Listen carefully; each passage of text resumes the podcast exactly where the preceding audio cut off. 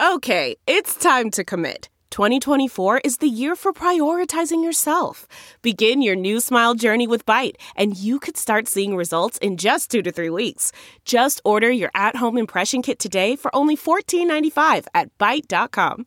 Byte Clear aligners are doctor directed and delivered to your door. Treatment costs thousands less than braces. Plus, they offer financing options, accept eligible insurance, and you can pay with your HSA FSA. Get 80% off your impression kit when you use code WONDERY at Byte.com. That's B-Y-T-E dot com. Start your confidence journey today with Byte. Delve into the shadows of the mind with Sleeping Dogs, a gripping murder mystery starring Academy Award winner Russell Crowe. Now available on digital. Crowe portrays an ex homicide detective unraveling a brutal murder he can't recall. Uncovering secrets from his past, he learns a chilling truth. It's best to let sleeping dogs lie. Visit sleepingdogsmovie.com slash Wondery to watch Sleeping Dogs, now on digital. That's sleepingdogsmovie.com slash Wondery.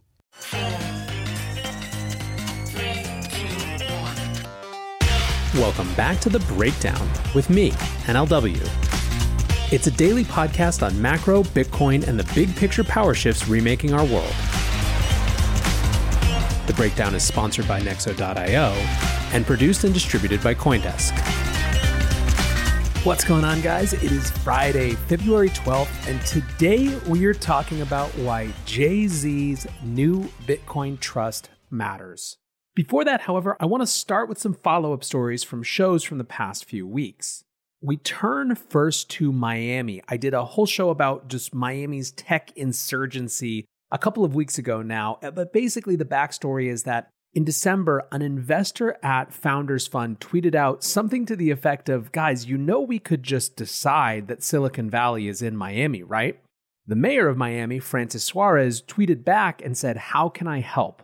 That started what has now become a three month engagement with the technology field, including crypto. And Mayor Suarez is on a mission to make Miami a hub for all things crypto, Bitcoin, and tech in general. Now, specifically on the Bitcoin front, he's said a number of times that he would have some good news to share imminently about how he was trying to make Miami friendlier for the space. Last night on Thursday, at a city commissioners meeting, the commissioners of Miami voted to study the use of crypto for one, paying employees in Bitcoin, two, allowing people to pay fines, fees, and taxes in Bitcoin, and three, investing city treasury in Bitcoin. They also voted to approve a search for a vendor to help with any transactions that would come after actual contractual approval.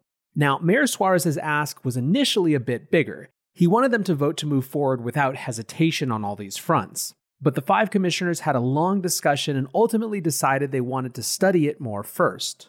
Given that we're talking about politics, right? Something that is about consensus building, this seems like a completely reasonable outcome. The city of Miami is now launching education campaigns in English, Spanish, and Creole around crypto and is also encouraging the Florida legislature to pass laws that would allow them to invest public funds in crypto. Here's how Mayor Suarez summed up the discussion. I want to thank the City of Miami Commissioners for supporting my resolution, which directs the city manager after analysis to procure a vendor to be able to offer our employees to get a percentage of their salary in Bitcoin, allows our residents to pay for fees uh, in Bitcoin, and also would allow uh, the city manager to cooperate with Miami-Dade County to allow for taxes to be paid in Bitcoin. It also a uh, request of the state legislature that uh, the city of Miami supports efforts to make Bitcoin uh, an acceptable currency for us to potentially invest in in the future. Um, it's a wonderful uh, to be a very crypto forward city in the city of Miami, and I want to thank my commission colleagues for allowing that to happen. Part of why this conversation is so interesting is that Miami's approach to Bitcoin in the crypto industry represents the polar opposite of the game theoretical position that we discussed around India and Nigeria earlier this week. Instead of trying to ban or limit or restrict access to this new field, Miami is using it as an opportunity to compete for talent. They're literally trying to attract new business creators to their city with the desired outcome being, of course, that it creates new job opportunities, that it creates a new revenue base in the form of new types of taxes, that it infuses the city with dynamism and energy, right? They're trying to turn talent into a public good. That could not be more stark than these places where they're discussing crypto bans, which would have the exact opposite effect, potentially pushing some portion of an entrepreneurial subset of society out to try to find greener pastures and a more welcoming regulatory environment. But speaking of that, I actually want to come back to Nigeria. Now, when we discussed it last, India seemed pretty dead set on pushing a ban forward through the parliament. Whereas in Nigeria, it hadn't really hit the actual legislature yet, it was entirely a central bank directive.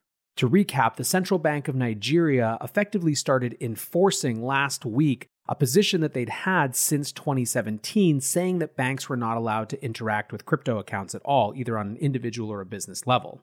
Yesterday, however, this came to discussion in the Senate, and the official Nigerian Senate account live tweeted some of the comments. One senator said, The last five years, we have had people changing cryptocurrencies to over $500 million. It's good to ban because of the challenges it has presented, but in reality, banning it doesn't take it away. That same senator said, even our Security Exchange Commission also recognized cryptocurrency as a financial asset they need to regulate. What we should do is to invite the major stakeholders to a public hearing. Another senator said, All over the world, these cryptocurrencies are regulated. The operators of this so called currency are everywhere. I would indulge the Senate to allow the regulators also to be invited so that they can tell the committees their own positions concerning the operation of cryptocurrency in Nigeria. Another senator said, Cryptocurrency has become a worldwide transaction of which you cannot even identify who owns what. The technology is so strong that I don't see the kind of regulation that we can do. Bitcoin has made our currency almost useless or valueless. If we have an economy that is very weak and we cannot regulate cryptocurrency in Nigeria, then I don't know how our economy would be in the next seven years. Yet another senator said, I am strongly against the outright ban of this medium of exchange by the Central Bank of Nigeria. What the CBN should be telling Nigerians are the regulations put in place to regulate the activities of the operators. Our final quoted senator said, We didn't create cryptocurrency, and so we cannot kill it, and cannot also refuse to ensure it works for us. These children are doing great business with it, and they are getting results, and Nigeria cannot immune itself from this sort of business. What we can do is ensure bad people must not use it. This motion is most important to us. The time has come for us to harmonize all the issues concerning cryptocurrency. So, what actually came out of this is that instead of just allowing the CBN to put an effective ban on cryptocurrency, they're calling the CBN and other regulators in for a hearing. They're trying to figure out how to make it work for this emerging generation of Nigerians who are actually doing meaningful, exciting things with it. We don't know how that conversation is going to go, but you have to be pretty excited about the fact that a central bank ban has prompted a Senate to actually say, hold on, we need to understand how this could be an important thing for us and for our citizens going forward before we race to eliminate the opportunity to engage with it. Looking for the best way to stay on top of your investment game? Nexo.io has you covered in three easy steps with their high yield savings account for digital assets. Step one create an account at Nexo.io. Step two Transfer assets to your secure Nexo wallet with no minimum or maximum limits on funds deposited. Step 3 Sit back, relax, and earn up to 12% compounding interest paid out daily on your crypto and fiat. Your passive income made simple. Get started at nexo.io. With that, let's shift over to our main topic.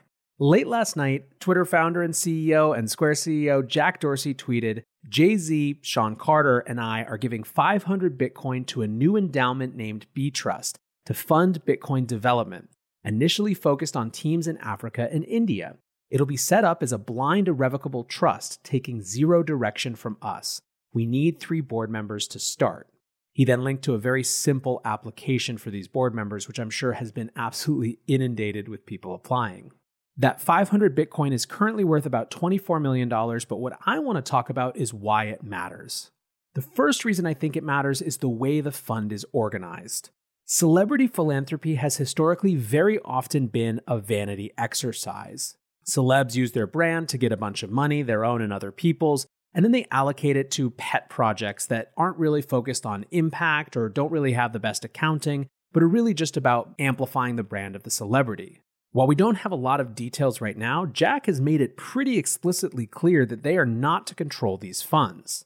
Of course, they could exert social pressure on this board of three that they chose, but still, the way that they're framing this is that it shows the intention is to do philanthropy differently. A second reason why I think this matters is the focus of the trust. I do not believe it is coincidental that the first focus of the Bitcoin Trust is Africa and India, given that India and the most populous country in Africa are currently in the news because they're in the midst of banning discussions around Bitcoin and crypto. Should those bans actually happen, this Bitcoin trust potentially creates a lifeline for developers and community members to keep building in spite of that. Lastly, however, though, I want to talk about the state of celebrity in Bitcoin and crypto more broadly. Let's zoom back to 2017. You'll remember quite clearly that celebrity involvement in crypto was one thing and one thing only them shilling stupid friggin' ICOs nonstop. You had Paris Hilton talking about Lydian coin. You had Floyd Mayweather shilling Centra, Stox, and Hubii. You had Jamie Foxx, Ghostface Killah, DJ Khaled, Steven Seagal. Over and over, all the celebrities who were here were looking for the quick buck from the shitcoin waterfall, and most of them got it, but they often got a little bit more than they could chew as well. Since then, all you've heard about those coins is that the celebrities who promoted them have been settling one by one with the SEC. Steven Seagal had to pay $314,000 in disgorgement fees. Khaled and Mayweather both paid hundreds of thousands. In fact, Mayweather's total bill came up to close to three quarters of a million dollars, and they were both banned for promoting securities for two years in DJ Khaled's case and three years in Mayweather's case. So now let's come back to today. The celebrities so far in this phase have one of exactly two interests. One of those is NFTs, non fungible tokens, digital collectibles. There is a ton of activity right now, particularly with musicians experimenting with digital collectibles. This feels fundamentally different to me than those types of ICOs that I was just talking about for a variety of reasons. First, there are a number of active musicians in this space. Justin Blau, who goes by 3Lau, and Andre Anjos, better known as RAC, are just some examples. These are folks who have been exploring Bitcoin and crypto for literally years and are avid experimenters with whatever they can do with it vis a vis their fans. In other words, these are the opposite of tourists, and to the extent that they're finding exciting new creative mediums, of course, they're going to share it with their colleagues. Which brings me to the second point about why it feels different. These NFTs, regardless of what you think about their financial characteristics, are a new form of digital art, undeniably in that context, it simply makes sense for artists to explore what is effectively a new medium, and a new medium that might make sense in the context of increasingly virtualized worlds. Which gets us to our third point. Musicians are, by definition, in the hunt for new business models in a post COVID 19 world. Over the last 20 years, obviously, the business model of recorded music has been destroyed by streaming and MP3s, and COVID really killed what was left touring. Given that, of course, there's going to be experimenting with different ways to share value with fans and hopefully be able to get some of that value in the form of capital that you can use to live your life. All that said, I think it's super reasonable to have questions about how broadly applicable NFTs are or to worry about a potential overheating in prices. Although, again, even with that, feels to me like the whims of digital art collectors are still really different than ICO shillers talking to Korean pensioners. But honestly, I wanted to mention the NFT thing because it's large and I see it growing, but it's still far secondary to the main place celebs are showing up so far this cycle, which is Bitcoin. Unlike that ICO era, the people who are getting clout out here for being involved in this space are doing it by discussing their Bitcoin holdings and when they got in. Gene Simmons, the founder of Kiss, randomly tweeted this week that he had put seven figures into Bitcoin months ago. Sean Lennon gave an amazing interview with Max and Stacy Herbert a few months ago on Orange Pill podcast about how this was a tool for empowerment. It's just so notably different to see how these people are engaging with the power shift that Bitcoin represents and seemingly don't feel the need for their brand to be bigger than Bitcoin's brand. Now, there are some caveats. The first is that it's still early and you know that this won't necessarily stay like this. Soulja Boy keeps screaming about random tokens. Norm MacDonald is now tweeting about Chainlink. Doge is its entire own weird meme phenomenon, which needs its own show to get into that is so separate from this in some ways. But the bigger one is that it's very clear that Tron is out here selling celebrities right now. I turn again to Andre RAC, who last night tweeted out Here's a list of celebs that Justin Sun paid to tweet about TRX. Send me more and I'll add them.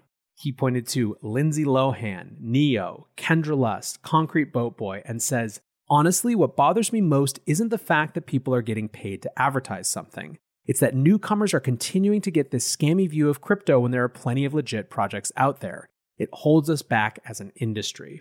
To repeat, this is from a person with a well known brand outside of this industry calling out this behavior within this industry. To get back finally to Jay Z, though, this is literally the chillest way to show your interest in Bitcoin. Give some money, denominated in BTC, put it in a blind trust, and don't ask for a ton of credit. That is the true power of Bitcoin, and it's awesome to see. And I guess I would just say enjoy it while it lasts, in case it's more fleeting than we'd all probably like. For now, guys, I appreciate you listening. I hope you are headed off to have a great weekend wherever you are. Until tomorrow, be safe and take care of each other. Peace. You know how to book flights and hotels. All you're missing is a tool to plan the travel experiences you'll have once you arrive. That's why you need Viator. Book guided tours, excursions, and more in one place. There are over 300,000 travel experiences to choose from, so you can find something for everyone. And Viator offers free cancellation and 24 7 customer support for worry free travel. Download the Viator app now and use code Viator10 for 10% off your first booking in the app. Find travel experiences for you. Do more with Viator.